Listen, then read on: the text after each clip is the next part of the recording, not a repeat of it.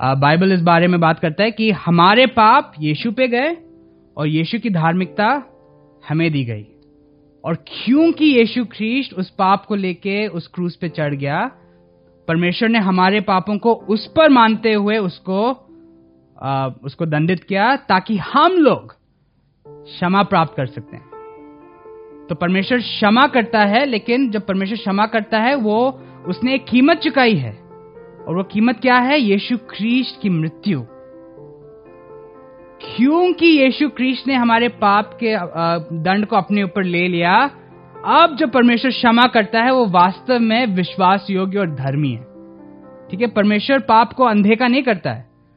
जब झाड़ू लगाते कभी कभी हम धूल को बस इधर कहीं छिपा देते हैं। ठीक है? उसको साफ़ नहीं करते। परमेश्वर ऐसा नहीं करता हमारे पापों के साथ।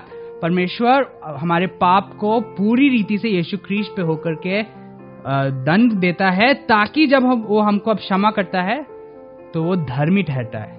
और बाइबल का सिद्धांत बहुत स्पष्ट है। जब हम अपने पाप को मान लें, परमेश्वर हमें क्षमा करेगा।